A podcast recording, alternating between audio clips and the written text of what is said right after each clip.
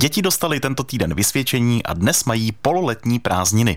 Kam s nimi? No, o jednom typu bychom věděli, protože v pololetí koně letí, tak tady máme ředitele Národního hřebčína v Kladrubech nad Labem Jiřího Machka. Hezké ráno. Krásný den. Tak co jste připravili za akci?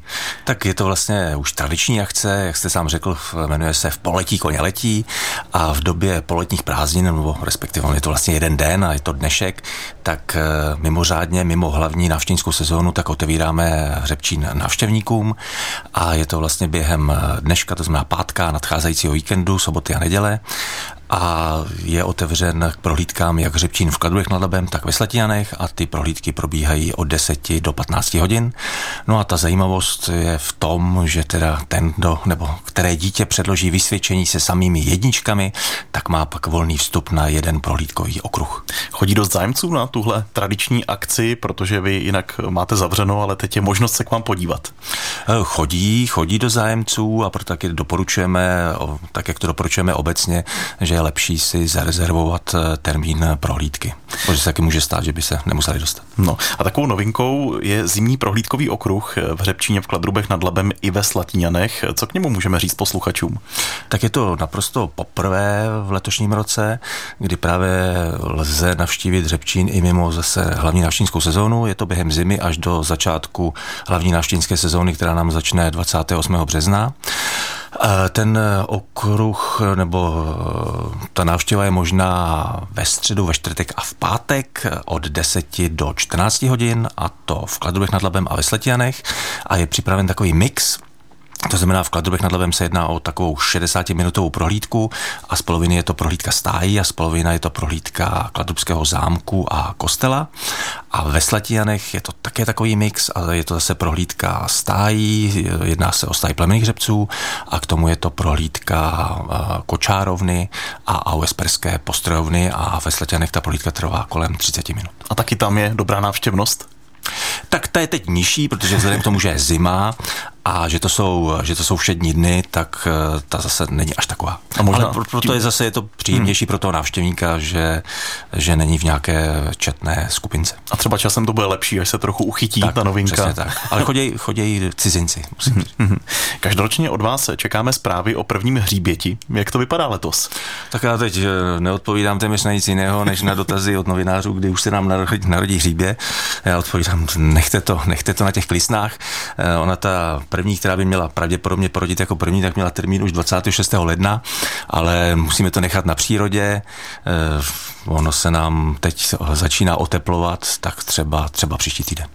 Vede se o tom nějaká statistika, nebo kdy tak zhruba přichází to první hříbě? Někdo si třeba už říká, není nějak dlouhé to čekání letos? ne, není.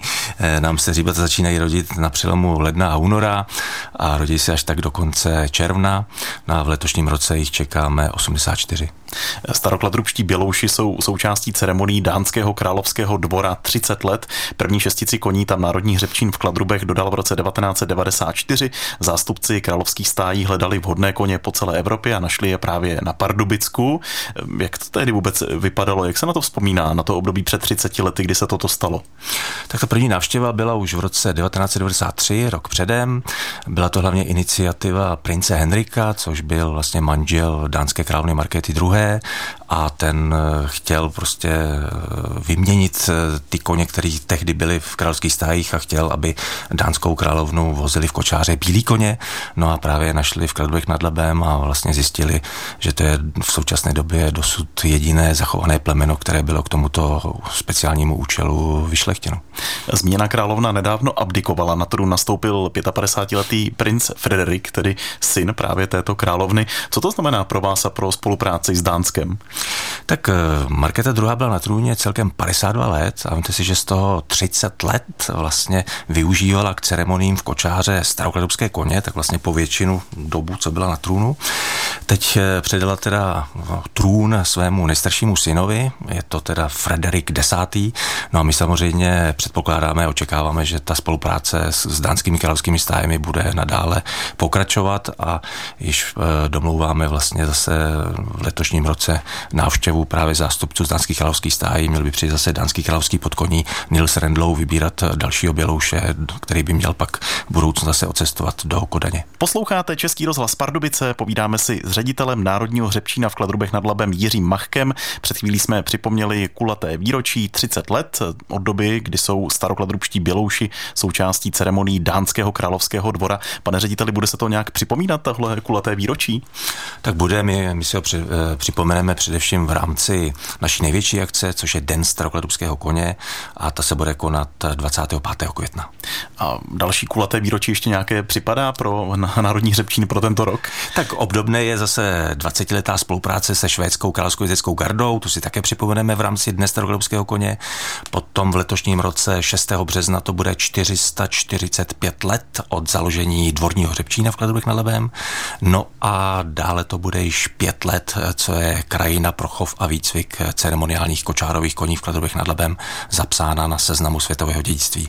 No a toto pětileté výročí si budeme připomínat, dá se říct, celý rok, a to jednak v rámci Dne starokladrubského koně, potom k tomuto výročí pořádáme mezinárodní konferenci, to bude 11. až 13. září, a pak si to také připomeneme v rámci akce Kladruby na ruby, která se bude konat 14. září. Pět let rychle uteklo.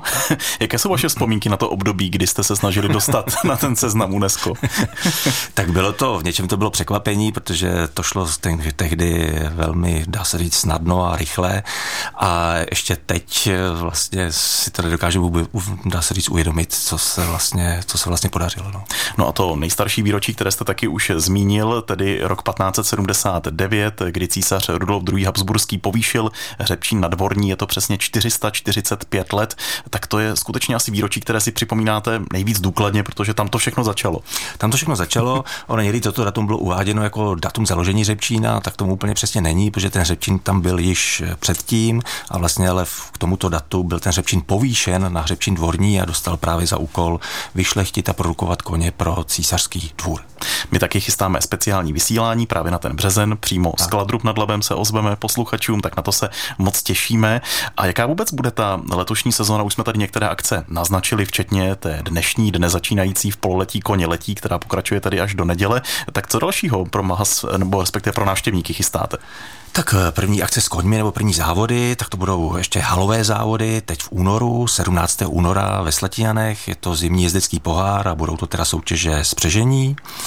No potom bych chtěl pozvat eh, ten eh, veřejnost, ten, kdo se nedostane na prohlídku Řepčína teď v rámci akce v poletí koně letí, tak potom je zvu na prohlídku jak Slatian, tak Ladrub nad Labem o jarních prázdninách, které budou teda tady v Pardubickém kraji, což bude tedy 11. až 17.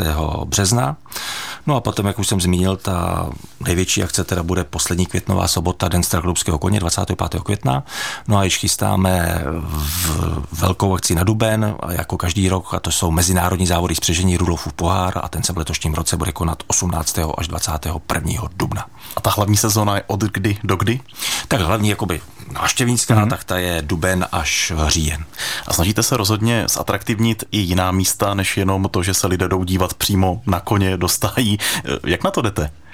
Tak uh, snažíme se i zatraktivnit další prohlídkové okruhy, jako je například prohlídka Kladrubského zámku, kde uh, každou sezónu, především to bývá teda o prázdninách, červený srpen, tak bývají v některé dny takzvané kostýmované prohlídky zámku jako z herci s takovým, dá se říci, improvizovaným divadelním nebo takovým představením. Mm-hmm. Tak vám přejeme hodně úspěšnou sezónu 2024.